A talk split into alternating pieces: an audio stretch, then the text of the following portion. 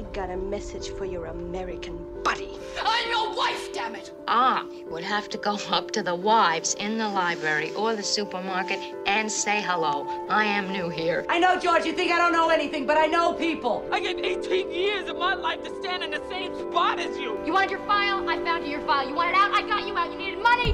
I found you some. Now, let's face it here. I've got to, you know, latch on to something in my life. Oh, yeah, you blend. No you to try to sweet talk me, Miss Scarlet. I knows you ever since I put the first pair of diamonds on you. Who was gonna love me? Who, who was gonna make me feel good? I wish I had a mother like me instead of nice. Nice gets you shit. I got a two-inch thick sirloin steak sitting defrosting right this minute. Why don't you and Guy come over and supper with us tonight? What do you say? Hello and welcome to another episode of the Best Supporting Podcast, a podcast dedicated to celebrating and dissecting the performances of our favorite Best Supporting actresses. My name is Nick Kachanov, and is anybody supposed to smoke? And my name is Colin Drucker, and he smokes a lot of grass. I love that we both had smoking opening lines. That's good. Oh, I know, I know. How do you like that? Um, And maybe that's appropriate because I feel like August Osage County is a movie you need a cigarette with. Yeah, it made me want to light up afterwards and just walk around in my backyard with like the wind in my hair. Right? yeah, in my wig. Yeah, yes, yeah. my wig. My robe flapping about. Yeah. Yes, yes. Well, we are, you know, we, we kind of, it, it came up in conversation, I think, the Big Fish episode because of Ewan McGregor. And in passing, that brought us to an August Osage County tangent. And you just never know what a tangent is, is going to produce. And in this case, it, it's going to, hopefully, we haven't recorded it yet. We're doing it right now. It's going to produce a whole episode uh, because we're here this week to talk about the 2013 film adaptation of the Pulitzer Prize winning play. August Osage County.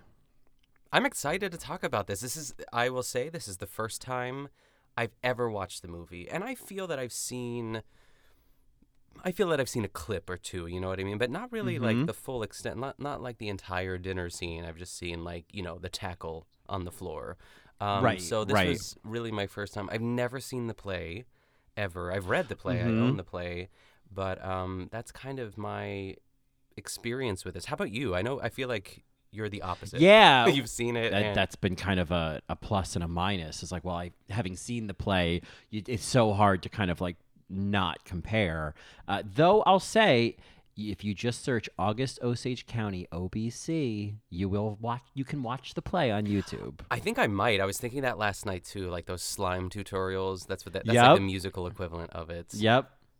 I watched a little of it. I watched just a little of the, you know, the act two because my favorite part of is, you know, obviously it's in the movie, but like, you know, comparing Amy Morton doing it in in the play with the big blackout right after to Julia Roberts doing it, it's like it's almost like I can't even see Julia Roberts doing it because I'm only comparing it to Amy Morton. But Yeah. uh, so yeah, so I'd seen the play. I saw it on Broadway. It was like the typical like in your early 20s New York story of like sitting in the nosebleeds in the last top row of the last top balcony with my roommate. And and this was maybe the one time where those were the best seats in the house because the play was a three-story house. And so you kind of needed to see everything or you kind of got to see everything i guess. Um, not that I would have been mad with uh, better seats, but it also helps that like this play is played to the back row. Like Amy knew I was up there, you oh, know. Oh yeah. I mean, it feels like an opera in a way. It's so operatic and dramatic that I think that's perfect to like sort of take in the full Oh scope. my god. What if someone turned this into an opera? oh my god. Well, you know, like not to get too far in a tangent so early in the episode, but Yeah. for the example, The Hours has been turned into an opera that will be playing in New York in November.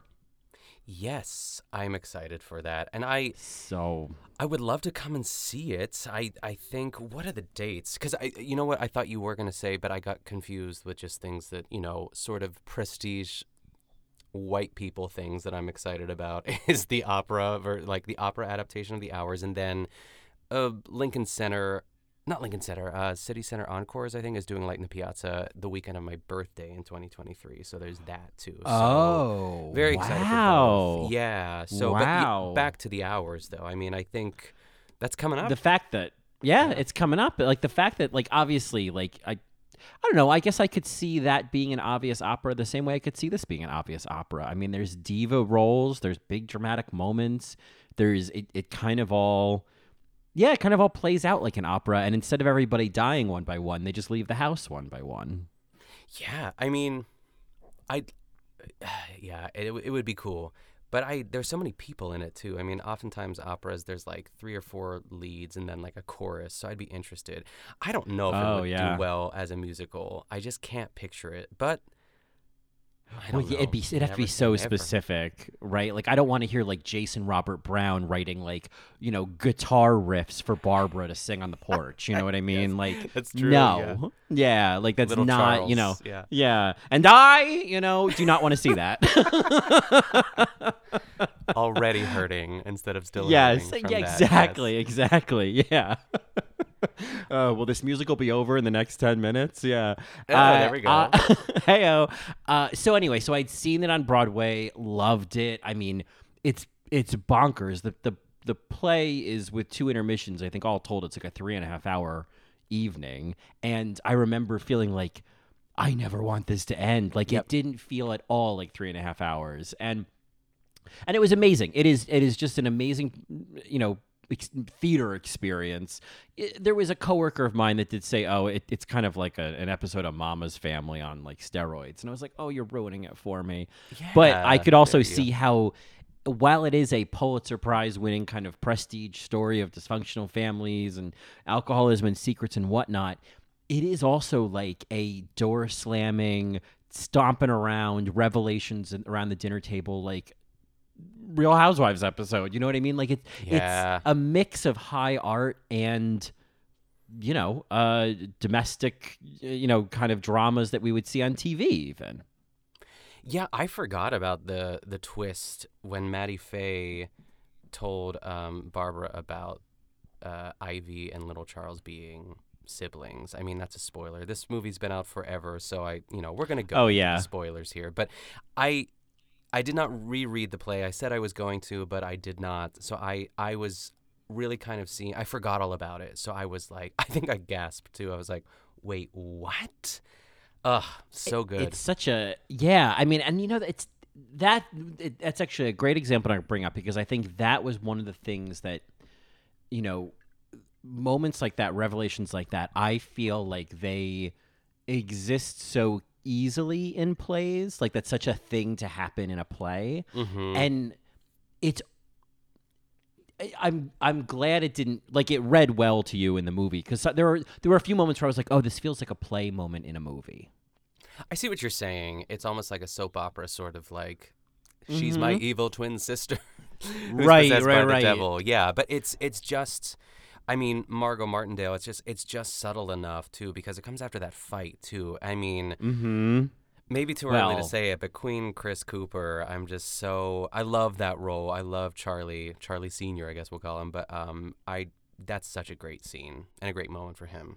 Well, I, I think it's it's certainly not too soon to say the names Margot Martindale and Chris Cooper because like there is a mix of like great casting and casting that I would maybe cast differently, but the two of them are pitch perfect in this movie and they get it. They are to your point about like the way that Margot Martindale delivers that revelation is so subtle and not soap opera-y that even the way that like they bicker, you know, I remember in the Broadway production featuring Tony winner and Roni Roundup, you know, namesake Rondi Reed. I know, uh, yes. which I just loved. You know, I remember those. They were, I mean, they were great in it, but I don't remember the same. I don't think they did what Chris Cooper and Margot Martindale did here, where they would kind of start to laugh every once in a while in the middle of their bickering, which I thought was just like the smartest nuance. It just told me so much about their relationship. Yeah, I I love that. I and it's I remember when like Meryl was cast and I was like this is going to be her third Oscar. There is no question because I just knew the role had that much like weight. And I remember like it came out and like she got nominated and so did Julia. Oh my gosh, there's so many things I have to say about Julia. I just I really loved it. Um and I loved her. Uh but Meryl had to sort of change that like her the register her, of her voice because of Margot in a way like I, and which is so smart like it makes so much sense that they're both kind of in the basement because that's where Margot kind of lives so cuz I know um oh my gosh I'm blanking on her name who won the Tony for playing Violet in Deanna Dunagan. Yes. It was Mhm. kind of like this shrill, screechy southern it was like Trinity Taylor from RuPaul's Drag Race. You know what Yeah, I mean? it, it's like Trinity's like you know chain smoking grandma. Yeah, like it's very, uh, yeah. I mean, Deanna Dunagan is is so it is so perfect what she did, but I. I hear what you're saying is like I'm glad that Meryl brought it down to the basement. I'm glad that they both had this kind of low kind of way of getting into the words sometimes. Maybe that's just a plain like a plains accent, but I I enjoyed seeing Meryl kind of swoop down sometimes. Yeah, it's she looks like she like the wig that she wears in this movie was like the wig that she wore in Angels in America when she played it was like all of her scenes with Al Pacino. She was the ghost of Ethel Rosenberg. Yes, yes, yes. It was kind of the Yes, same thing at first because she's so like pale at the beginning too. I mean, pretty much always. Mhm. And it was it was interesting. I just had a laugh to myself, you know. But I there's so much to say about this cast. In fact, I have I was gonna make more questions, but I didn't have the time to do it. But I have one question, a little trivia for you, Colin. I thought it'd be fun. So Oh, out of fun. all of these adults, and I'll even put Abigail Breslin in there. Basically, anyone sitting at the dinner table. Basically, Uh-huh. the, the whole cast, I would say. And I'm gonna take Jonna off the table. The character of Jonna, played by Misty Sure. Upham. Upham. We'll say Misty. Um, yeah, Misty. there are four people in this group because I was like, wow, what a great group, like Oscar winners and Oscar nominees. But there Mhm. are four people in the bunch that have never been nominated for an Oscar. Can you name them? I believe it is Dermot Mulroney. Yes. I don't think anyone has given Margot Martindale her Oscar nomination yet. Okay. I'm not going to say yes or no, but yeah. Okay. Just talk it out. Uh, I'm gonna say Julia Nicholson. Obviously, Julia Nicholson, a queen, an Emmy-winning. Oh my queen. God. Karen. Um, Karen. Uh, yeah. As uh, no, she's Ivy. Juliette oh, she's Ivy. Yes, She's Ivy. right. Sorry. Um, so okay, so Dermot Mulroney. I know Juliette Lewis. I think she has been nominated for Cape Fear for that because that would have been my obvious guess. Okay. Uh, I know Chris Cooper won, Julie Roberts, Meryl Streep won. Ewan McGregor, I feel like he hasn't gotten an Oscar nomination. So I'm going to say Dermot Mulroney, Ewan McGregor, Margot Martindale, and Julia Nicholson. Ding, ding, ding. You got Ooh, it. Wow. Oh, that's so rewarding. Well, and and the opposite side of what you're saying is like all of the uh, you know award nominees and award winners. It's such a stacked cast. Yeah. Um, and it's it's almost again, it's like a double-edged sword for me because it's like, oh my god, all these names, people we've queened out about before. Like, it's just so cool to see Julia Nicholson and Margot Martindale and I Juliette Lewis. Like, all of them have been people we've loved in, in you know, uh, Mare of Easttown and Yellow uh, Jackets. Yellow Jackets, and Lazy Susan, you know? Yeah. Um, and then, you know, so just like having all of them in the room, but there was also a part of me, and maybe this, this, take a drink every time I say, you know, that I saw the play, is there is an element of this cast that feels like it should be cast with just character actors. And I think that's why I like Chris Cooper and Margot Martindale so much because I can see the celebrity in some of the other ones. And I'm like, oh no, you guys, it, it, I, I don't know. I just need you to look more like real human beings, you know? Yeah, I think the one that I had the most problem with is Benedict Cumberbatch as little Char. Yeah. Little, little Charlie or little Little Charles. Little Charles. Charles. I don't know why I wrote Yeah. Charlie in my notes. I I think he did the best that he could, but I was just like, I don't think you're little Charles. I don't think you are. I agree. I um you know, because you know what, because I saw you know what, uh, my perception of Little Charles is based on that casting, and I think it makes sense that Ch- that Charles is kind of a galoot. You know, like like I'm picturing someone. You know who would be great in this role? It'd be like an interesting stretch. Is someone like Jason Segel Jason Segel. Why am I blanking on who that is? from How I Met Your Mother and, Oh and yeah. Knocked Up. yes, and, yes, yeah. yes. Like because the You need a dope. yeah More of a, a dope. You need a, Like a a dope. natural Someone dope. Yeah, and who has a little bit more mass to them. I feel like Benedict Cumberbatch is too wiry, whereas I would want someone who has like the body type of like I don't know, uh, bigger than than Jason Segel. Like Jason Segel, if he gained fifty pounds, you know. Yeah, I see what you're saying. Yeah, I was trying to recast him in my mind, and I, I couldn't think of who, who, but maybe I will by the end of the episode. But were there any other people that you were like, like who are other examples of like that celebrity showing, like besides Benedict?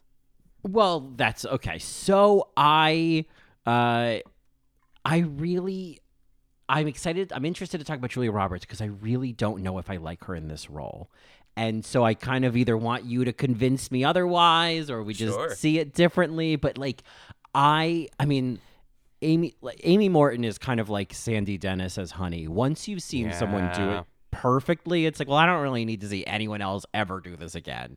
And Amy Morton also is so much of a character actress and Yep. and you know isn't uh, doesn't look like she's on People magazine all the time and I think the role really requires that and I felt like Julia Roberts I was like I just keep seeing Julia Roberts and I'm really struggling to see who Barbara is and that was maybe I thought Meryl was going to be distracting well obviously we'll talk about her but I actually really wish that it was somebody else in this role, like Rachel Griffiths, for example. We talked about that of seeing Rachel Griffiths and Juliette Lewis as sisters, you know.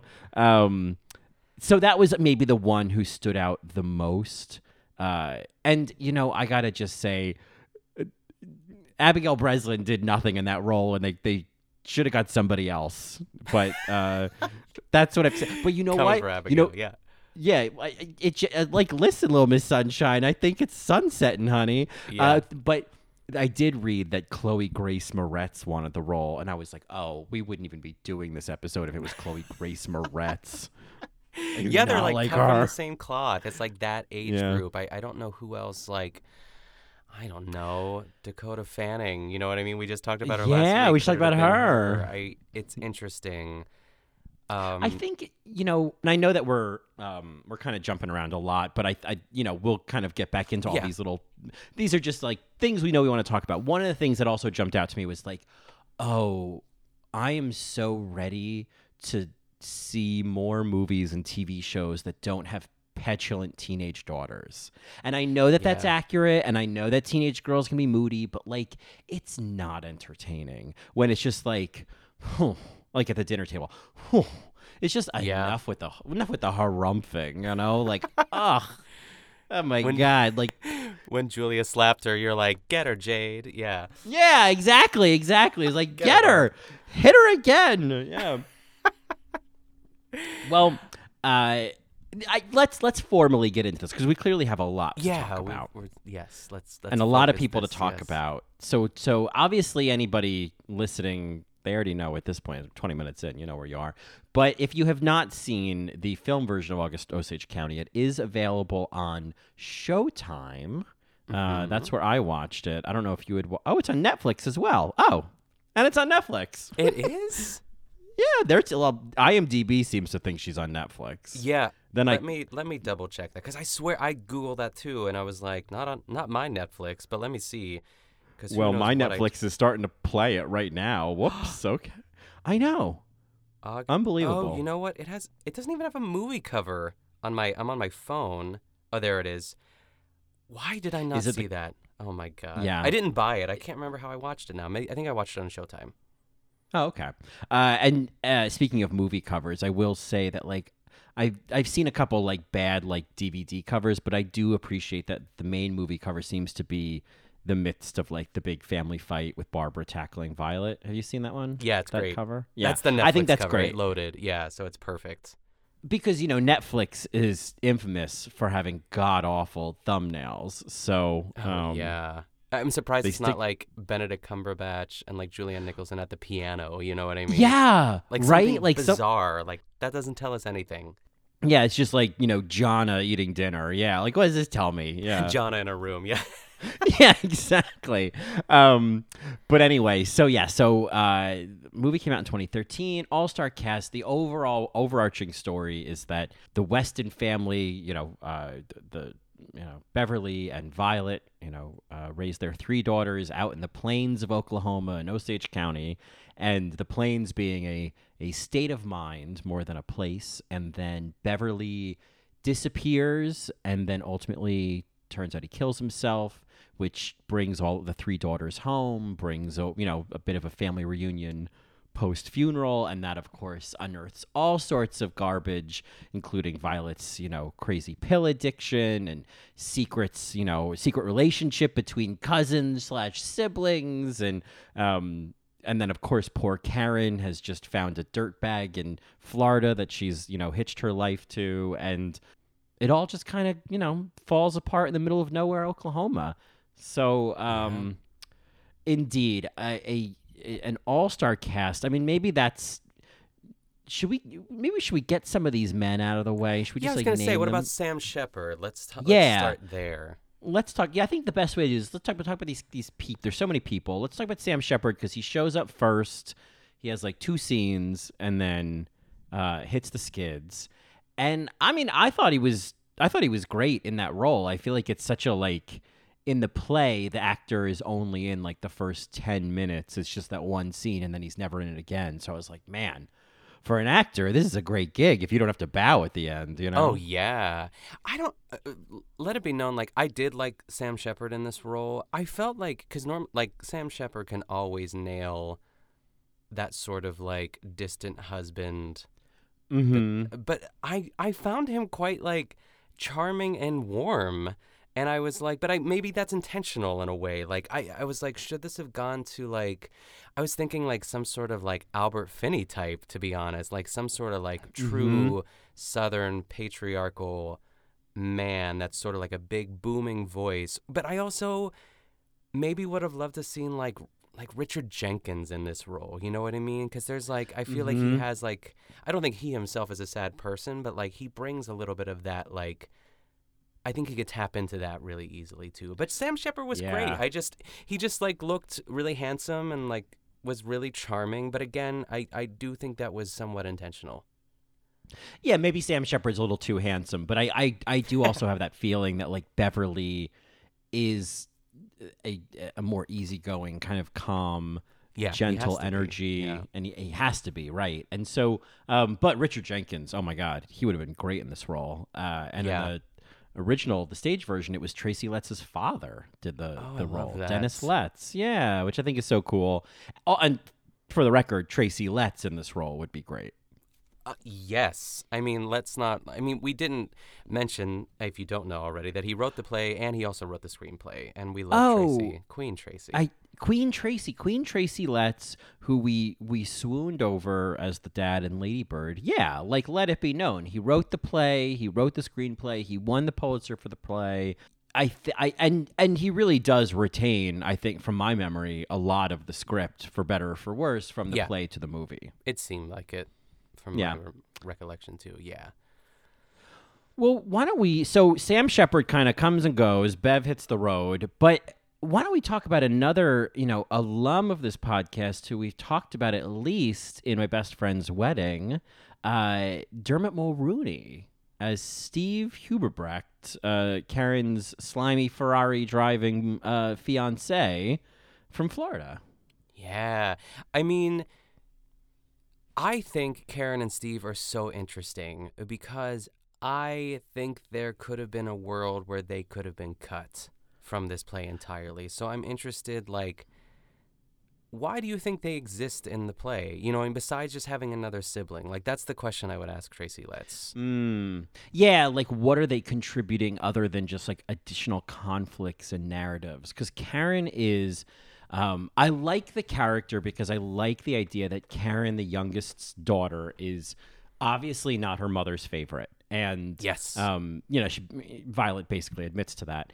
And I like the idea of like that character being present as a narrative. Like I liked watching Juliette Lewis be this adult who is still trying to find validation and still trying to find somebody who's going to like guide her life, you know what I mean? Mhm. Um and and in terms of Steve, I mean you know, yeah, he's like a, you know, he's like a slime bag and and at one point he, you know, he's obviously hitting on uh what's her snake's um Gene, Jean, hitting on Gene, and in I mean, yeah, even in the play, like it's- it's not like the role is that much more expanded. That's really all they offer, and I, yeah, I would say that it's probably the they're probably the least kind of relevant to the action characters. They're they're very much more the ensemble, and so um, yeah, I mean, I could see a world where yeah, if they wanted to do the like August Osage County Jr. version, they could cut these characters.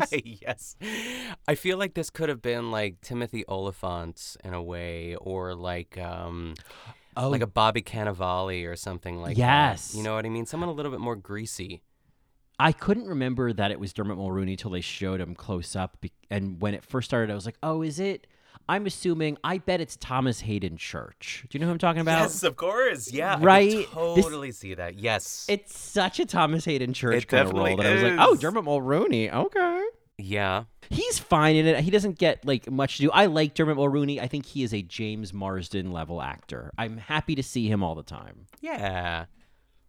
Small role, but you know. Small role. Yeah, small role, obviously. Well, you know, I would say speaking of a, a role that I I thought he didn't really get to do much either was Ewan McGregor as Bill, Barbara's husband, her distant husband. They get a couple of fights, but I didn't I didn't feel like Bill really got a moment.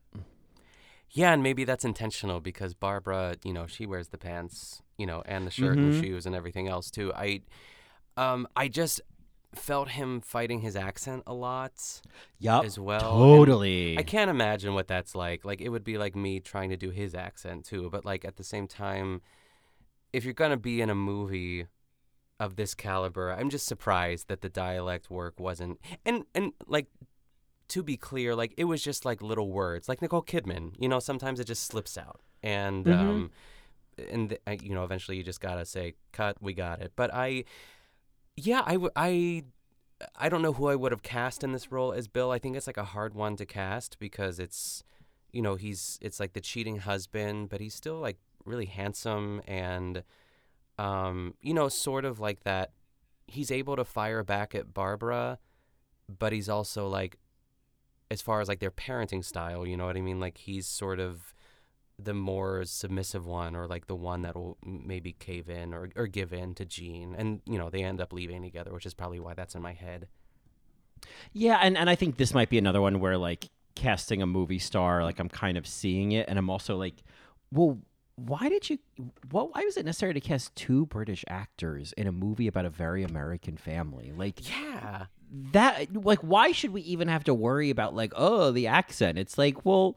You know, Margot's over there doing this role in her sleep, and like Ewan's just like trying to phonetically say things with a Plains accent. Like it's just this was definitely where like a, a certain type of character actor casting would be interesting to kind of capture that this is somebody who is uh, still has been and, and is still in some ways being browbeaten by Barbara and kind of bears that but is also as she says like going through this like fifth puberty where he's you know he's also you know betting younger women. And so there's there's kind of an interesting mix to play there that someone like Ewan McGregor could play because he's good looking but I kind of just kept seeing like a good looking guy with a weird accent. And uh, Yeah. it was um for basically he's the reason we're doing this episode this week because of the tangent from I Big Fish.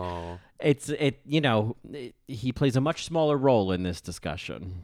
Again, yeah, I feel like they could have used someone with uh, with a little bit more grit or someone who's a little bit like uh, I I just feel like Ewan McGregor's a good guy and he's like the, Mhm. even the way that like maybe I don't know what like maybe did he have facial hair or not? Like he just looked like a I mean he's a college professor, right? I think and he looked yeah, I like think he's a college professor. Yeah, Yeah, I mean, yeah.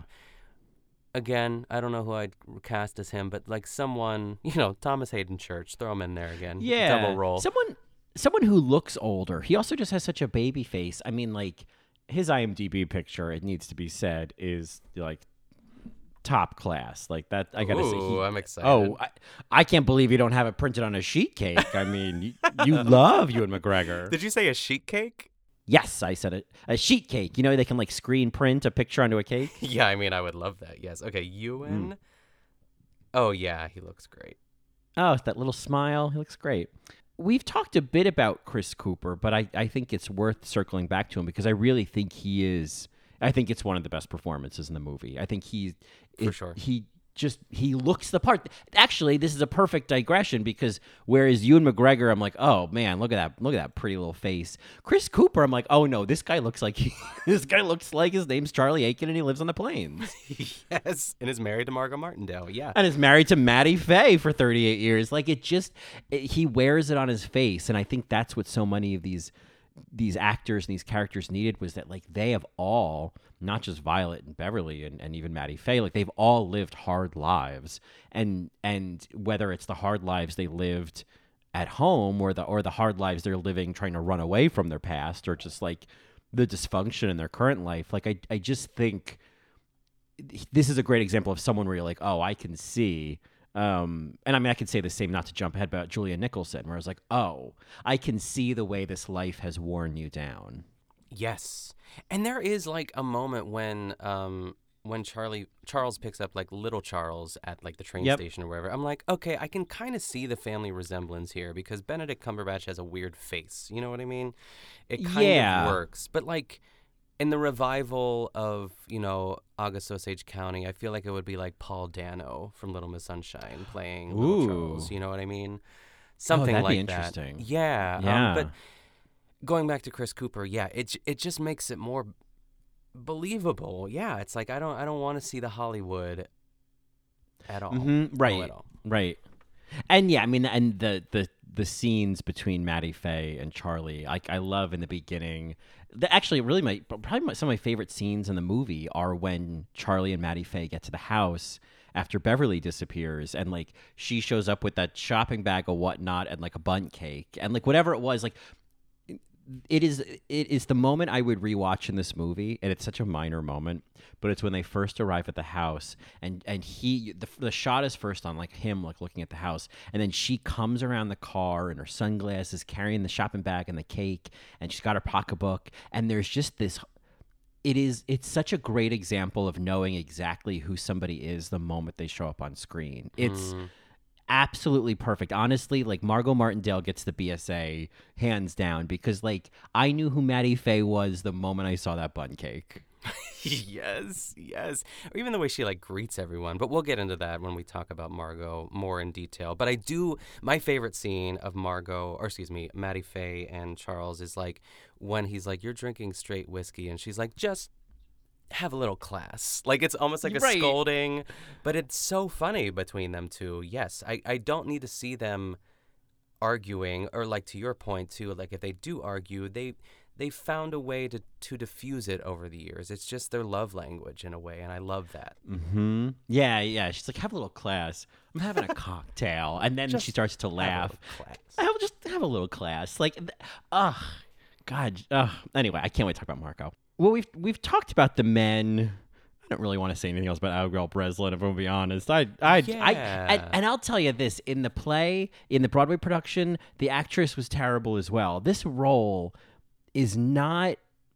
It's a it's a weak point even in the script. I think this role is very broadly written, and like, I don't know. It it there it just doesn't.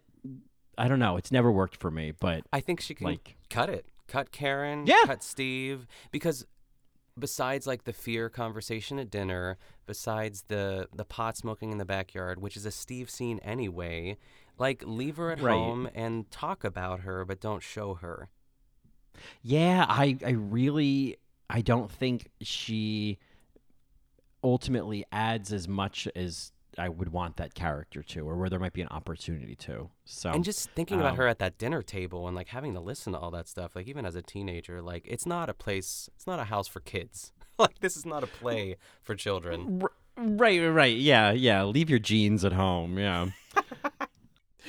exactly Well, let's talk about someone who is a a firm yes, and and more so now that I've seen her uh, as Laurie of Easttown, but Julianne Nicholson as Ivy, the middle daughter, uh, the sister who stays home. oh my gosh yes the, the epitome of Truly, I mean, I really think she's probably the queen of sisters who stay home because it's like compared to like my impression of seeing the character originally in the play and then seeing the movie the first time. This was like the biggest change in terms of like an appreciation of Ivy. I think I used to think this character was kind of like drab, but I actually think it's a really like maybe it's just Julia Nicholson's performance. I think it's a really fascinating character. I think she might be my favorite. She might be my BSA the movie, and I really think it's like a lot of it is because of Mare of Easttown and because Yeah. of the control that she has because she's had to just she's like completely dead inside and the idea of her having to keep her and little Charles like under wraps like just that added layer of it and Mhm. like you said it's like she's beaten down I love her hair I love like I love how many freckles she has and she gets like a great moment at the end when everyone else has left and you think that maybe Karen or Karen keep calling her Karen Ivy you know maybe in another version of the script like left with um little Charles or something earlier or something or she just went home and it was just Barbara and her at the end. So I'm just so glad she was a part of that last scene. I loved her in this role. Yeah, that's right. I, I really like that she got to be part of that scene and like because you know the the whole narrative of like you know uh, Ivy and little Charles are going to go off to New York together and I'm and like even Barbara says what are you two going to do in New York? And like what are they to where are they to live? Like even money aside cuz sure maybe Ivy's been socking away money but like what are you to move to Bushwick? Where are you to go Ivy and, and little Charles? Like you gonna get a loft in Tribeca and like you know go go to WeWork? Like it just it's such a culture shift that like I can't imagine and I like that the idea that like instead of it being like oh we're gonna go to Tulsa or we're gonna go to Chicago or we're gonna Yeah. go to Houston or or Dallas or something that's like might you know contextually make sense and that it's like a big city that's not as far away and and maybe a common place that other people might go to the idea of someone going from the plains of oklahoma to new york Oof. you know with their half brother you know fake cousin and starting a life there is just they're so doomed and i love the idea that also like these are not kids in their like you know in their late teens. These are adults in their 40s you know? Like that's so sad that there's like this that that's that, that they're at this like let's run away to new york together. It's like you're 46 like barbara says to her like you're almost 50 what are you doing? Like you're not gonna be able to make it through new york you know? You'll break a hip. That's one of my favorite lines. Yeah Agreed. I think it's so perfect that it is New York City because it is it just adds to the delusion of them being together and going to a place that does not make sense. It is not a lateral move. It is like trying to climb a ladder without any what is it? Rungs? Rings? What am I what am I trying to rungs say? yeah, Yeah, yeah. they don't got Um, rings they don't got rungs they don't have rangs they got nothing Yeah, I but I I love that and I love I love that she never really until the end goes above like a volume level of like a 4. Like she's just Mhm. kind of I want to know everything about her. I want to know more, but like we also like she's telling us that too. It's like she but by knowing that she's the daughter that stayed home, but she's also the daughter that stayed home that wants to leave. But at the end, we don't know what she's to do. We just know that she had to leave the house, and I love her last line of like, um, "Well, mom told you that, and not me." And she's like, "What's the difference?" And I love that she got that line. Or there's no difference. Yeah, yeah, there's no difference. Like it's such a good line. And I just love that we got more of Julia Nicholson crying in a car. Oh, you know? yeah. My little Charles. I know. My Ryan. so good. Yes, I I just Uh. love her. I I love her.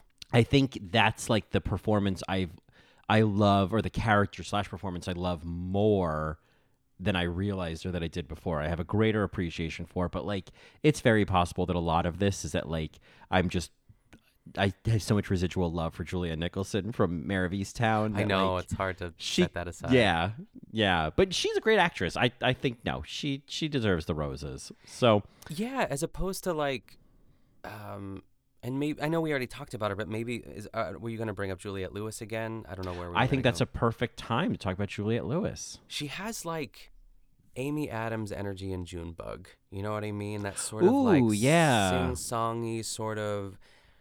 She's engaged, but no one gives a shit.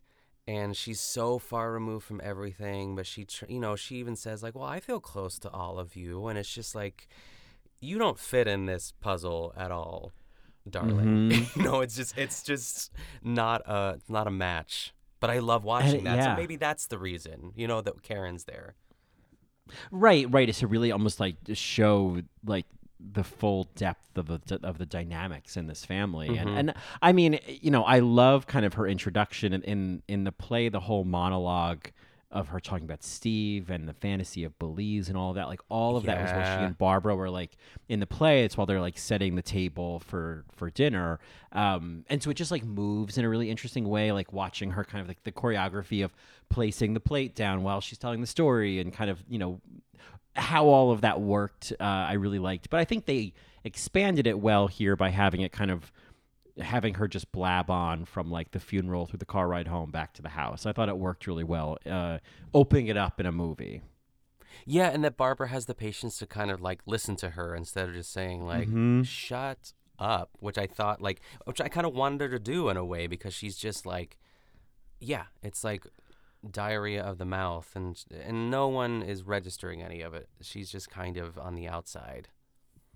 Yeah, and I guess it's also like it's it's annoying, but she's also like so harmless. You know, like she Yeah. clearly like it, it it'd be like you know yelling at a puppy, and I think uh, I think she has a lot of really interesting moments that I I did not expect. I think there's um, it's in the smaller moments, and in some of the smaller reactions. Like sometimes you kind of see the hurt on her face, like at dinner in particular the scene where Violet's going off on the you know the where's the beef commercial and going where's the meat?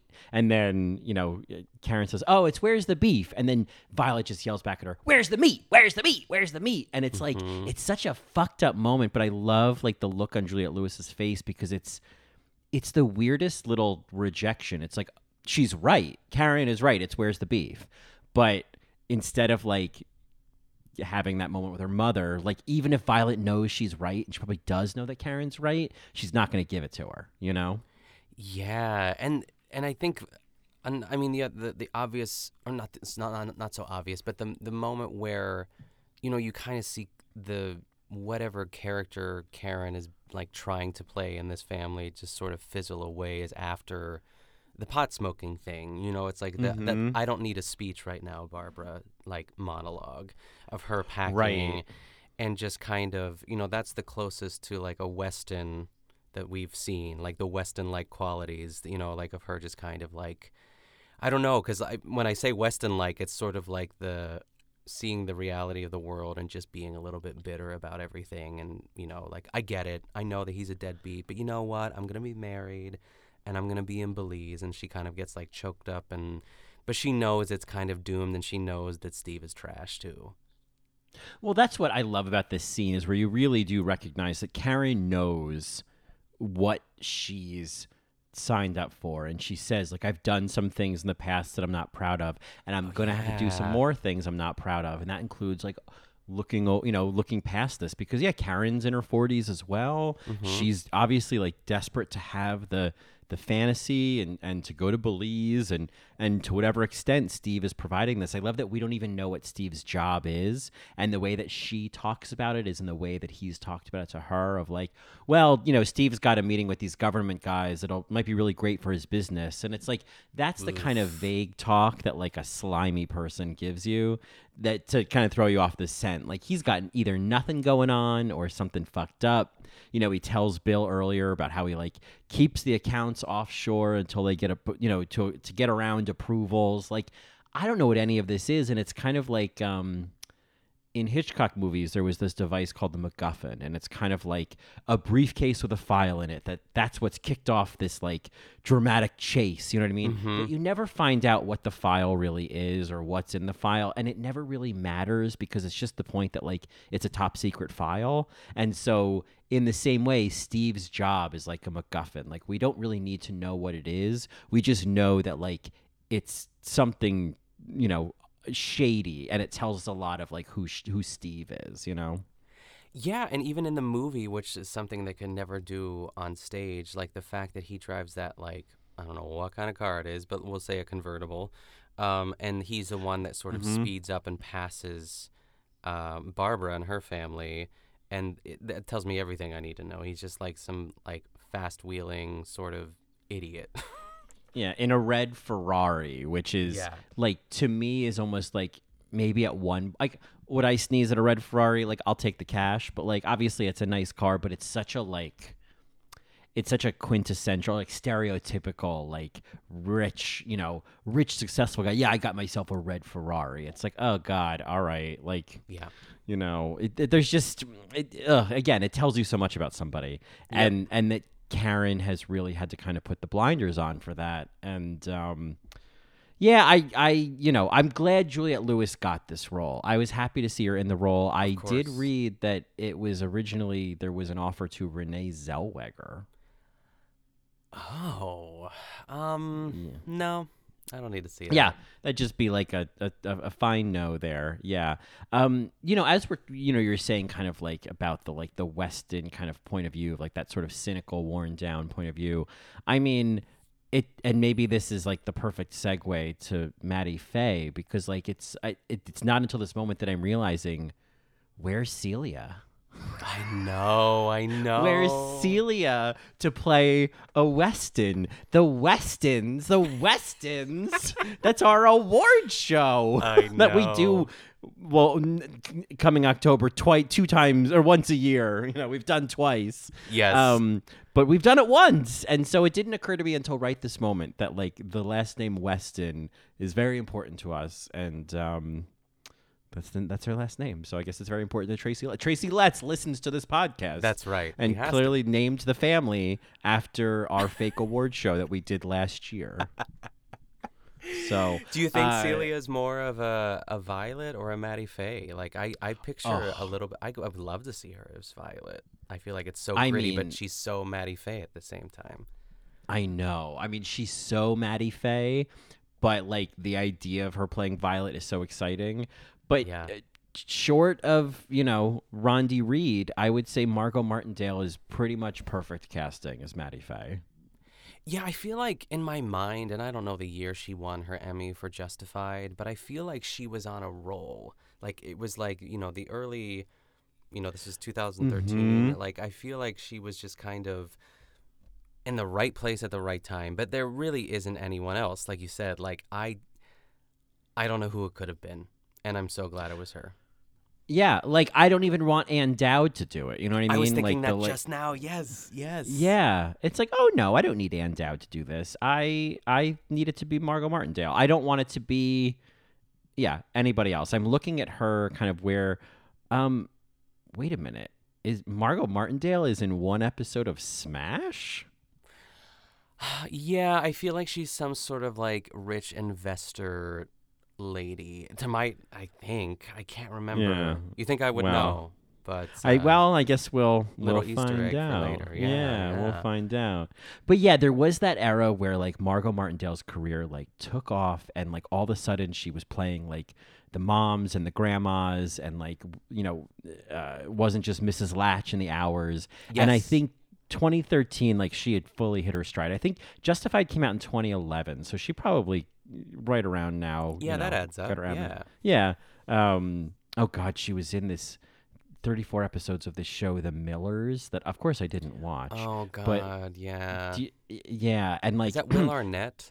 Yes, Will Arnett, it, and the cover is like Will Arnett in the shower, and Margot Martindale's brushing her teeth, and one of Bo the Bridges or someone? Bo, is it is Bo it? Bridges? It is. I feel like it is. Th- Yeah, it's fucking Beau Bridges on the toilet. Like this family is my fucking nightmare. Oh my god, it's Will Arnett and Beau Bridges on the toilet. I don't like this family. I do not want to see the Millers. Well, I'm anyway, sign you an episode next. I week, yeah. oh god, yeah. I hope a dog gets killed in that too. Yeah. Which is sorry, a deep cut for the after show. Uh, a deep cut for anyone who's ever seen The Leftovers. right? That's Um, such a CBS type of show, though. That's what like makes me Oh, so God. angry. I'm like, they're fucking with you. Like all the boomers that I- I think of this sometimes. Like, are we gonna like shows like that when we're older? Will we still have taste? Oh wow, that's a Or- that's a really scary question. Will we still? Will we? Or what will be? Or what is our our generation's CBS comedy? That like we don't see the the we don't see we're being pandered to. It's probably something on TikTok, you know. Yeah, it's like any CBS show. Like I can, I can just like make like the components of a CBS show are just like, it's it's like choose your own adventure, but like there are very specific parts. You know, you get Tim Allen Yeah. in there, you get like a hot wife, you get like a suffering wife. Yeah. yeah, the next door neighbor. You know, it's like for some reason it works for like oh I don't know what channel was Everybody Loves Raymond on like NBC or ABC. Like that I feel is like an elevated CBS show that just like God, I'm like, worked. Everybody loves. I think that was CBS. Everybody Was loves it? Raymond. Oh I think God. so. Um, you know what I wonder? I wonder if like TikTok dance challenges are like this like generation CBS comedy. Because like everybody blindly love like a, a large percentage of people blindly love them and participate with them and like even the dumb ones. You know what I mean? Like, why are we doing the dumb ones? Like, why are we like, you know what I mean? Like, I understand that some of them are fun, but why are we letting the dumb ones persist? And I think that's what CBS comedies are. It's like, well, I- I'm sure there's one or two everybody loves Raymond's. I bet Mom had a couple good episodes, but why are we letting this persist? You know, why are the Millers? You know, Yeah, enough cop shows too. Jesus. yeah, enough cop shows. Which you know, I was. S- speaking of which, I was like, what? Well, what? What is Amy Morton doing if she's not being cast in this movie? But she is sticking in Chicago and doing like 135 something episodes of Chicago PD, and was on Chicago Fire. Like she's got. I feel like Amy Morton has found this like perfect career where she's like making television, but she still gets to be home in Chicago, and she's like on a long running TV show. I feel like Amy Morton's cool. it figured it out. You know. Um, I will But I say I, looked up. her. Oh, go ahead. Sorry.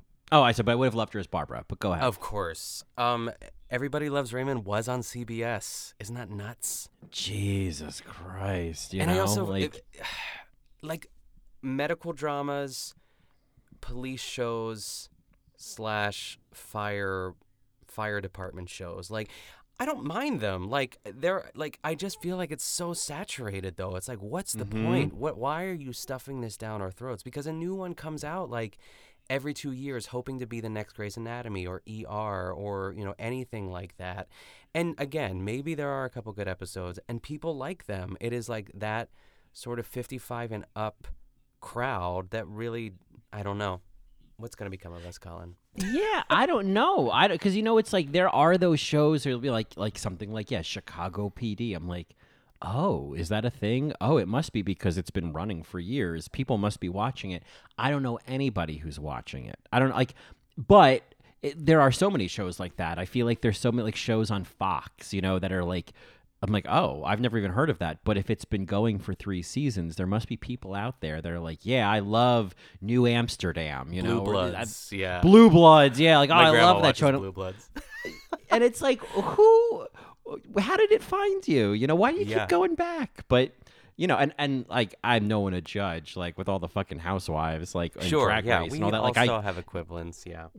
totally, it's just it's like. um yeah, it's just I guess maybe that is. Maybe that's what it is. Maybe the Real Housewives is our CBS comedy. It's garbage. Other people can't understand what we see in it, but we keep showing up for it. Yep.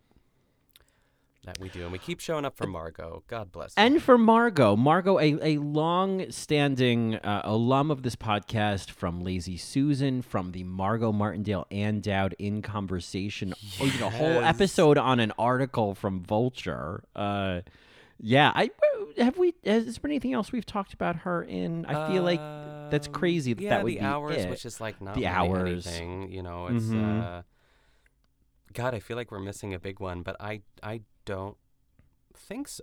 so excuse me. Well, you know, I I I remember the movie. Oh, well, there was that movie Shoot the Rooster that turned into Family Squares. I was just that thinking about was- that movie yesterday. Yes, Mhm. yes. And it it's awful. It it's god awful. Like it's such a shame to have that such a great cast and it be so terrible. So that was, you know, unfortunate. She was also in Mrs. America. she was in Mrs. America. She was in Uncle Frank. Uh, she was great as the mom. Uncle Frank's a good movie. That that's worth Ah. a watch. Uh, she has there's like it's a good movie with an amazing scene at the end that she's in that I think is worth it. All right, So- love that. love do with that scene. what you will. She she is in the Millers. I know uh, that that might be worth mentioning. She's in the Millers. Apparently, does not mind being in the bathroom brushing her teeth while Beau Bridges, you know, poops. But uh, I mind. Uh, so we won't be watching that. I think the plot for that show is that they move in with Will Arnett, right? Like I think like he like Yeah. unexpectedly that the parents move in with him. I don't think he moves in with the parents, or maybe he does something like that. I don't know. It's God. one of the others, but they're all in the same house together. Um, I feel like you've talked about the movie The Savages, which she's in. Am Yeah, I- I can't. I, I, I love the Savages. I think about that movie often. Um, and Philip Bosco is in that movie. That I might like assign that to you one day because he's so good in it. The one line that I always no, I'll save it. I'll save it because I I, I need you to just see it live. But I feel like she's some sort of like nurse or like someone who has she's holding a clipboard in my mind. You know, she's no, she's no Yeah. one of note. Well, if that if that's your potential future uh, Margot assignment to me, my like uh, uh, um, I think we did an Ari Mary episode on it, but I would do I would do a minute by minute podcast on the movie Twenty Eight Days with Sandra Bullock. I've never seen it ever because I always think it's the zombie movie, which it's not. It's so good. I love 28 Days. Oh my god. It it has one of my favorite movie endings. I love the ending. It has Elizabeth Perkins as her sister. There's a Oh, we're going to do 28 Days at some point. It's got so much actressing in it and Margot Martindale's in it as a nurse and Diane Ladd is in it. Laura Dern's mother, you know. I mean, yes. Oh, uh, 28 Days. Oh, v- Viggo Mortensen. You love Viggo Mortensen. Oh, newly new crush, Aragorn himself, y'all. Yeah, Aragorn's in it. So, all right. So, folks, be prepared that at some point we are definitely Wow. going to do 28 Days because it's it's such a good movie. Oh my god. Should do it in February. Twenty eight days. Waka waka. oh, my- hey. Just get like- off this podcast. That's too far of a wait, though. I don't think I could wait that long. Yeah. I don't think I could wait that long either. Yeah. So at some point we'll we'll you know put that on the list. There was something else I just saw that. Oh. Apparently, she popped up in the movie Practical Magic, which we did on All Right Mary at one point. Which Mm. I'm not dying to do again. I think, but I've it never was a fun it. movie. Yeah. Yeah, you know. Um, I think we were doing a whole like run of like Sandra Bullock movies and that, I love or, or it was a, yes. or it was a you know, all right, scary or whatever. But uh, speaking of of Sandra Bullock movies, you know what else you should see? The Net. Have you seen The Net? I have seen the net. Keon made me Ah! watch it. Like, uh, I feel because I, I thought I, I thought I told you as well, but I, I maybe just you know who knows what we talk about on this podcast. But it was a while ago. I feel like it was at least six months to a year ago, and I loved it. It was so good. It's so good. I was gonna say you and Keon should watch together. He would love it. But like, Yeah, yeah, it's no, it's it's and Sandra Bullock. wheelhouse. Yeah, I was gonna say it's so in his wheelhouse, and she's great in it. So like, it's like a you know kind of a dude action movie with actressing. It really is perfect. Yes. Um, but Margot Martindale is not in the net. She is in August Osage County. She is. I, I also think. I mean, what I I love that this role won a Tony for Rondi Reed. I love that in some ways this is a. I think the the impact, the size, the how often she shows up, the function that she gets that make that monologue at the end. I think there's so many ways that Mattie Fae is kind of like on the nose, a best supporting actress style role. Whether or not she's your BSA in the movie, I feel like that this kind of role is like this is exactly what I mean when I say best supporting actress. You know? Absolutely. And I, I think there's, for the Tonys, I feel like they got it right because for the Oscars, they put Julia in supporting, which maybe in some world I could I can see, but like for the Tonys, it was Amy Morton against Deanna Dunagan, and Yeah.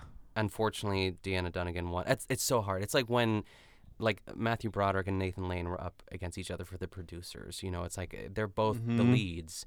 And you know, Deanna Dunagan's speech is great too. She says like Amy Morton, Amy Morton, Amy Morton. She says it like three times, and like you know, they pan out to Amy, and she's like, Oh, it's it's really sweet. But um, yeah, I honestly, it's this would have been. I would have loved if like you know, Margot was on that list of Oscar nominees for this. Why not? I yeah, that would have been uh, very rewarding, but alas, you know, uh, one day Margot Martindale, like that to me, like again, never got, has never gotten an Oscar nomination. I feel like that's going to be a moment at the Oscars where everybody stands and applauds, and it's a big moment. You know, the Oh, day that Margot. Martindale finally gets her Oscar. I would love to do an episode, and maybe it's like a five to one countdown, just really predicting who who has an Oscar left in like in them someday. You know what I mean? Bes- besides Mm. Glenn, besides Amy Adams, like I want to hear about the Margot Martindales. I want to hear about like, uh. You know the the Rachel McAdams, you know what I mean? That like it's Mhm. like I, I like it's almost like a comeback or who because like the perfect example is Allison Janney. Like no one could have predicted she was going to win an Oscar like ten years ago, but it makes perfect sense.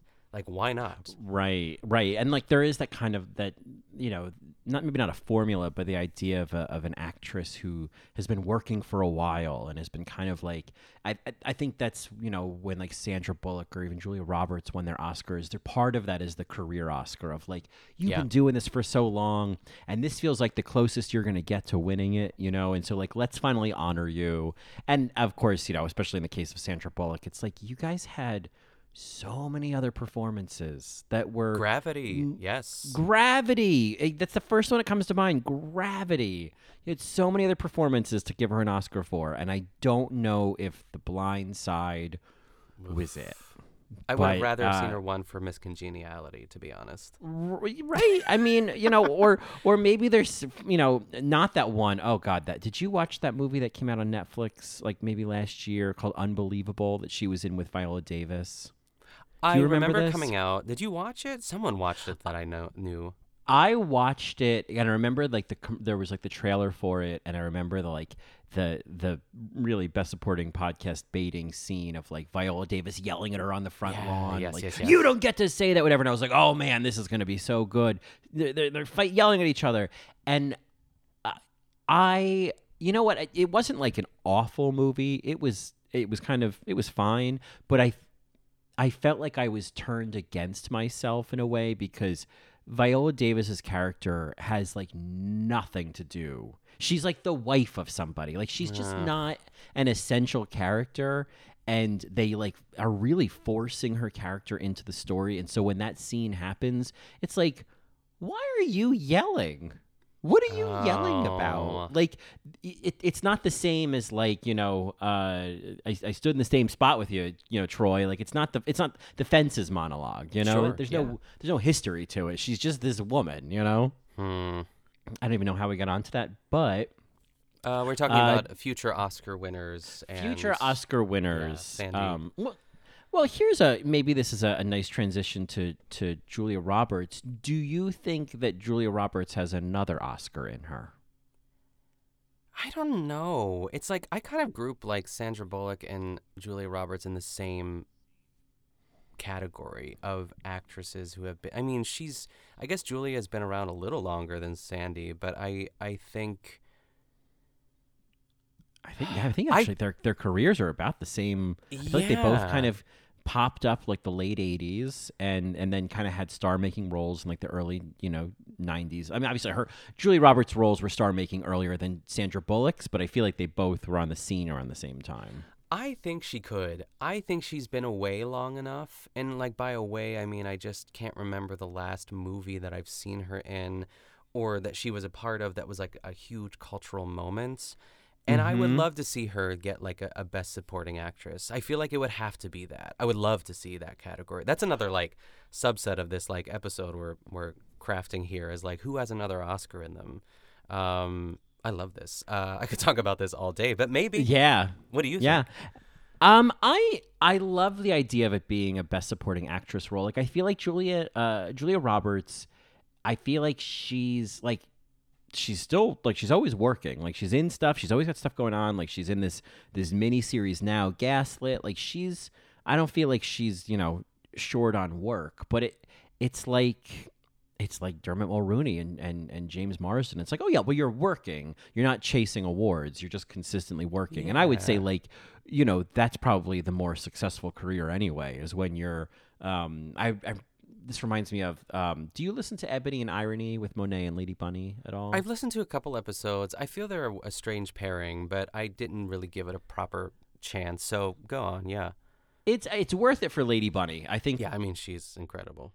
But they were talking about like Monet being on tour and like you know Bunny was saying that like it's when you start doing the smaller cities and like the quote unquote B cities when it's not just LA, Chicago, New York, Miami, but like when you're doing, you know, Boise, when you're in Tulsa, when you're in like city Indianapolis, maybe and I'm not trying to shoot anyone's city down, but like it's not the the the big major ones that you're always hearing bands and, and queens and anything being on tour going to. Um, Bunny was like, once you're doing those cities, then you're successful. Like once you can, once you're booking those gigs, that's actually where the success is because like there's a consistency there. There's a there's a demand for you even in places that don't have such a concentration of maybe your target audience. And so That's interesting. Yeah. I right, and I was like, because normally you think like, oh, playing a smaller city, it's like, oh man, that must feel like a step down. But it's like those those people paying those tickets, their money's just as good as somebody in in Miami. You know what I mean? Like, Yeah. Uh, uh, so I I think of that the same way of like actors who are just consistently working. They're not in projects that are or, or movies that are kind of jumping out as awards bait or critically acclaimed or going viral for one reason or the other. It's like, well, that's really nice to go viral, but like, wouldn't it be better to just like consistently make a shit ton of money and never like starve for work? You know? Yeah, it's true. I mean, maybe that's not what Julia. Maybe that's what Julia is doing right now. You know, because I remember being, or uh, I'm like, I remember interviewing her on the red carpet. I remember she was being interviewed on the red carpet, and you know, she kind of has. There's always that switch. You know, when you're like a young actress or actor in Hollywood, there's like that excitement, and you know, it, it's just like doughy-eyed sort of vibe, I guess. But like once you once you you get to where Julia Roberts is or Sandra Bullock or like you know they kind of calm down a little bit, but they they're not taking themselves too seriously at the same time too. But she did say like they said like can you believe you're nominated again after all these years and she was just saying like yeah she's like "S- s- stuff like this like i will never take this for granted like this stuff doesn't come so Mhm. often for this movie specifically when she was nominated and she's like i'm always glad to be here and it's an honor and like it was a very it just felt genuine and not like some sort of like you know it's an honor to be nominated sort of situation but it made me like her i think she's pretty cool I like Julia Julia, Roberts is Roberts. cool, guys. Yeah, no, I, I, I like her. I feel like I've, I, you know, I, I've never heard. Like, I'd be curious. Like, you know, do people, do people really like her? I always like when people say, "Oh yeah, everyone loves Julia Roberts," and I'm like, "Who is everyone? And who have you talked to? How do you know?" That's But right, I don't want. to I don't. But I don't care. I just want the, the like the cupcake of, "Oh yeah, everybody in Hollywood loves Julia Roberts." One of those, one of those like, cr- like cheesy insider statements. You're like, "You, who are you? Who the fuck is everybody? When was there a poll?" And yes but I I'm gonna just choose to believe that everyone does love her, and uh, and and in this movie, I mean, she does not give a bad performance. She is a great actress. I feel like, especially as the movie progresses, we do get to see her really kind of go to some hangdog places that I enjoy. I like when she kind of like she gets that kind of like that turn down mouth moment oh yeah and I I just think that like I've already kind of said before, I just think that this role really calls for like a real a real worn down character actress, you know, like Amy Morton, for example, um, to nail this. And uh, I, I think it's interesting that they chose like especially like with Meryl also in the movie, like such a big movie star for this role. Yeah, I I really liked her and I think it's because I haven't seen Amy Morton. I haven't seen a bootleg. I do love Amy Morton. I can only imagine that it's going to going to exceed my expectations. But like you're saying too, it's like they're not the world isn't perfect and enough for us to have Amy Morton in this movie. I wish I wish they would have brought her on to do it, but there are quality I mean, maybe not like acting style or even like um like they both have different voices too. I feel like Amy Morton's voice is also lower than Julia's, and it just like works. I feel like she has a great roar.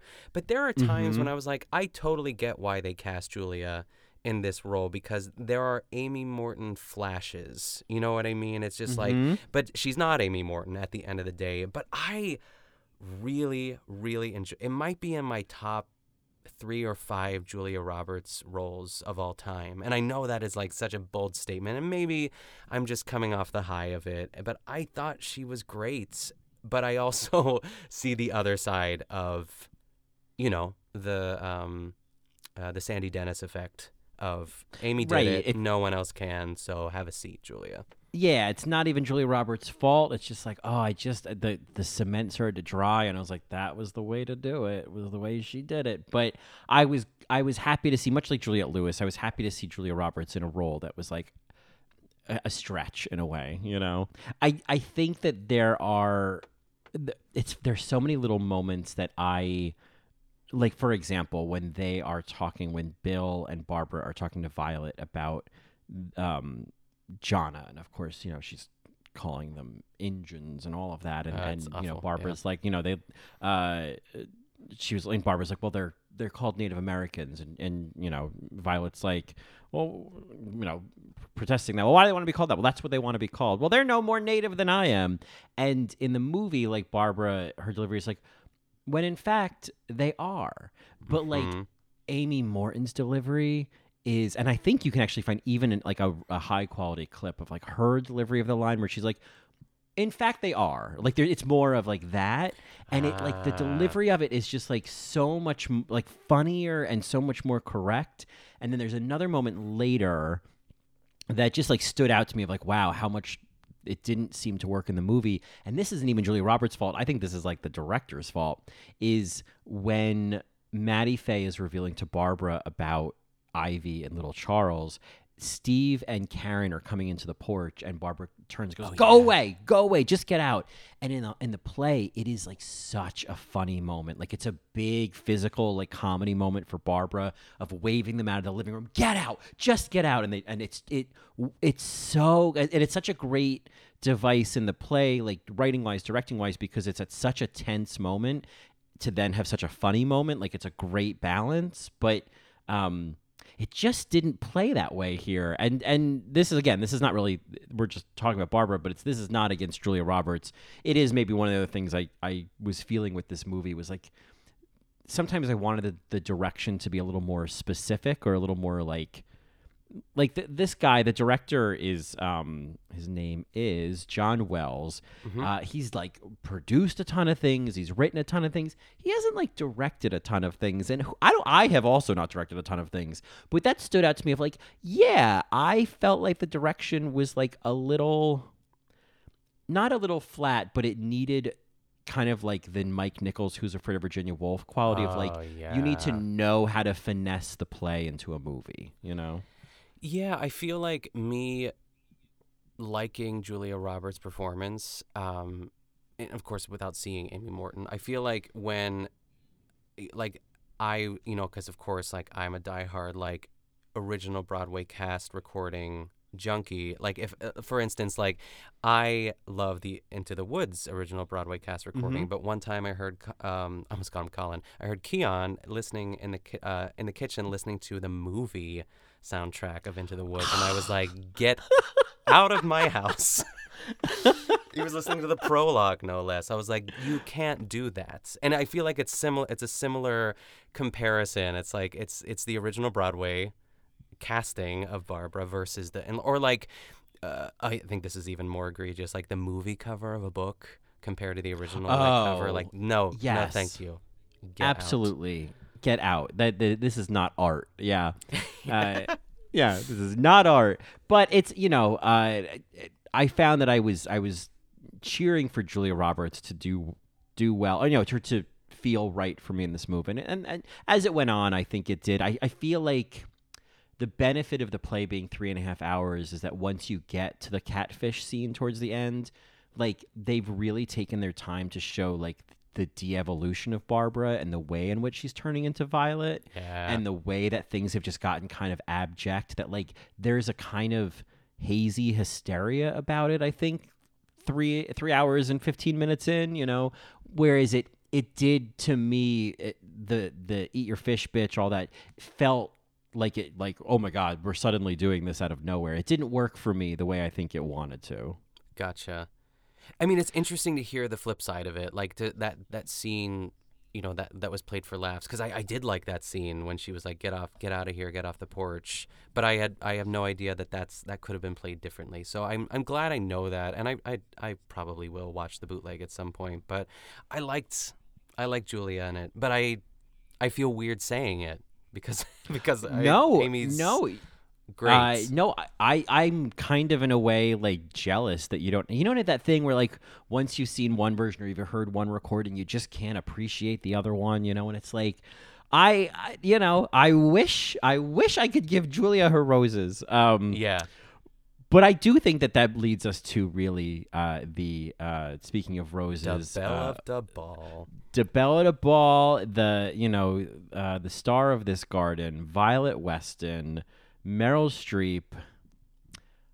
What's your takeaway? Because you know you had kind of set up the episode, you know, earlier on, like you thought this was Meryl's third Oscar, and so kind of a cliffhanger. So now having seen it, what do you think? I think I'm gonna try to like because I was thinking about this watching it and even like before we recorded too. I think she's great. She's always gonna be great. And this there is so much of this performance, like especially like you know, I don't know what it is about like someone taking their wig off and like seeing their hair underneath that it's just it just it's one of those like tropes I guess almost where it just like it feels more gritty because there it's like it's like a layer of vulnerability i guess. But you know she has cancer like five minutes into the movie so of course we're going to see that. Um there's i i can't really pinpoint it because this was the year not to go on a tangent but i will i believe this is the year that cate blanchett won for blue jasmine and lupita nyong'o won for 12 years a slave at the 2014 oscars so it's interesting because like everyone kind of knew that Kate was going to win. It was Kate's. But I just, and Meryl didn't really win too much else this season.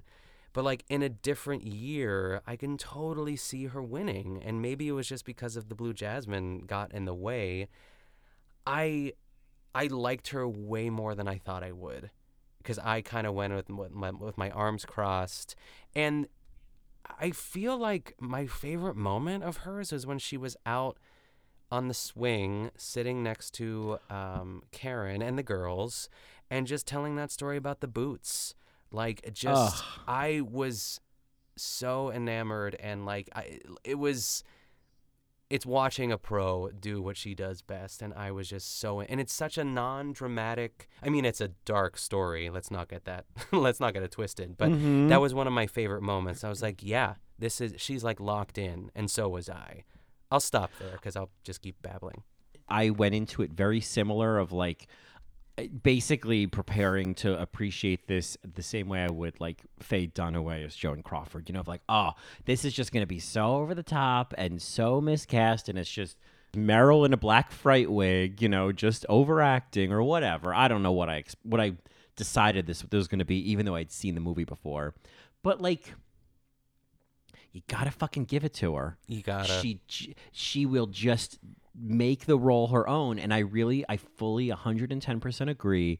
The swing scene where she talks about the the awful boots story is is her her best scene in the movie, and I fully agree. Like locked it in. I was like, this is and and granted, you know, I have not seen the play in a very long time, but like I don't I think the benefit of it being a movie here was you got to really see all those little those little micro moments those little emotions of her reliving the moment of like finding seeing the boots and seeing that they're not the ones she wanted but the the dirty shit covered ones. And like I felt like in the play Deanna Dunagan like kind of kept her cards close to her chest with this and like Mhm. didn't show you how sad this was for her. And like maybe I'm not remembering or maybe my my seats up in Canarsie you know were killing my view a little bit. But uh I I love that like Meryl took those moments of like when Violet is telling the story and then remembers. It's like she's remembering as she's telling it Yes. what happens. And like you see her process that. And I was like ugh Meryl it's all yours. You can have it. You win. I take it back. You're so good at this. And she really is. Like she I kept even that one scene where like she runs away when they're like driving back from the doctors or whatever and she runs Mhm. through the field like there was a part of me that like as she was kind of like toddling across the field, you know, uh, in the wig and the sunglasses, like, oh, is this camp? And I was like, no, I think it's good. Yeah. I think, I think this is just like, it's not over the top. I think I believe all of this. And, um, no, I, I, I fully think this is this. She earned her Oscar nomination. This wasn't just kind of like a let, let's let's give another one to Meryl, you know. Yeah. But to answer your question, this was the year that Cate Blanchett won for Blue Jasmine and was up against Amy Adams for American Hustle, Judi Dench for Philomena, uh, which I think is pronounced Philomena, but whenever I see that title, I always say, "Oh, Philomena," and it's just between me and the cat, and now I guess everyone else listening. Love it. And Sandra Bullock for Gravity. Oh my goodness. Full circle, yeah. Um, and then just you know because it's our namesake, best support, uh, best supporting actress. Indeed, Lupita Nyong'o won and was up against Julia, Sally Hawkins in Blue Jasmine, Jennifer Lawrence in American Hustle, and June Squibb in Nebraska. Nebraska. Oh my gosh, what a great year. Yeah, it is a really good year. We should do Nebraska at one point. I feel like uh, a little a little best supporting June might be good for us. Yeah, I feel like it's such a sister piece to August Osage County in a way. you know? Right? I, I wanted to say this too because it is one of my favorite moments from that boot monologue because there's so much of like, so many Meryl isms that like I wasn't quite aware that they were a Merylism until like I saw Chloe Fineman do them on SNL or like some mm-hmm. Instagram video. You know, like the tossing of the hair and like feeling the neck and but she taps her teeth. Do you remember that moment? She like takes her fingers and like kind of goes like click click click and it is like it's in the darkest part of the story I feel and I was like it almost reminded me of the cross on the chin. It was that I was just gonna say It's it's, the so Big Little good. Lies cross on the chin because I remember, I definitely remember the tap, and I was like, oh, Meryl, that's that thing. Where's the cross? Yeah. uh, yeah. It it's really it is a great performance, and um, you know, and and uh, you know, just a, a tragic character. You know, in the well, you know, and you've read the play, but in the uh, you know the original script, the the story ends with Violet being comforted by Johnna, you know, while she kind of just like rambles in in you know incoherently, uh, and that's the end. And Marco, do you have a problem with that ending? I'm going to tell them about how they added on an ending. I will. Um, sorry, folks, if you couldn't hear that, I've got a, you know, uh, I've got my own Violet Weston over here. But uh, I'm running things now. He's Uh, like, you're about as sexy as a wet cardboard box. That's, what, that's the, one of those lines that I laughed out loud when I read the play the first time. I was like, that's Yeah. so perfect. It's she so says that to. Mattie Fae too, which I love. Yeah, yeah, it's perfect. Uh, and I love in the movie the way that like Mattie Fae laughs it off. Like I like Yes. that Margot, like her version of Mattie Fae, doesn't take any insult to this. You know. Mhm, mhm. Um, but, But the uh, ending, yeah, yes. but the ending. So it's sh- it, it you know, and I think that's kind of the preferred ending, at least you know from Tracy Letts' standpoint, and you know anyone who I guess has seen the play. But I guess the test audiences didn't. They they wanted a little more resolution on Barbara, and so they tacked on this ending of her, you know, stopping and and pulling over and having a sense of a sense of calm, a sense of resolution. you know, you know, because I guess the concern was like, oh, is Barbara similar to Ivy? Like, is she really free from this, or is she just kind of bringing this poison out back to her her life? You know what I mean? Uh, and that's what I love about the play is that we don't really know what happens to Yeah. Barbara. There's just that the realization of like, oh, it's gone too far, you know, and. Uh, they cut it from the movie, but in the play, I think the police officer that that she tells Jean that she used to date in high school, he shows up towards the end of the play, and she makes like a really like sad pass at him, and I feel like that's part of her realization of like, oh, it, I'm I'm just this like you know. Uh, I, I'm I'm this sad woman in a robe in a dark house in the middle of the plains, just like desperate for validation. I am my mother, you know.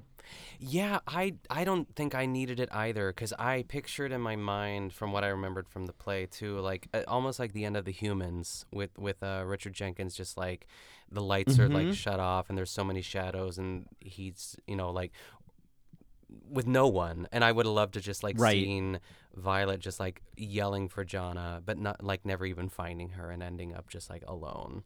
I would have like Yeah, preferred yeah. that too. Um, yeah, I didn't need it. I got it like, but I didn't need it.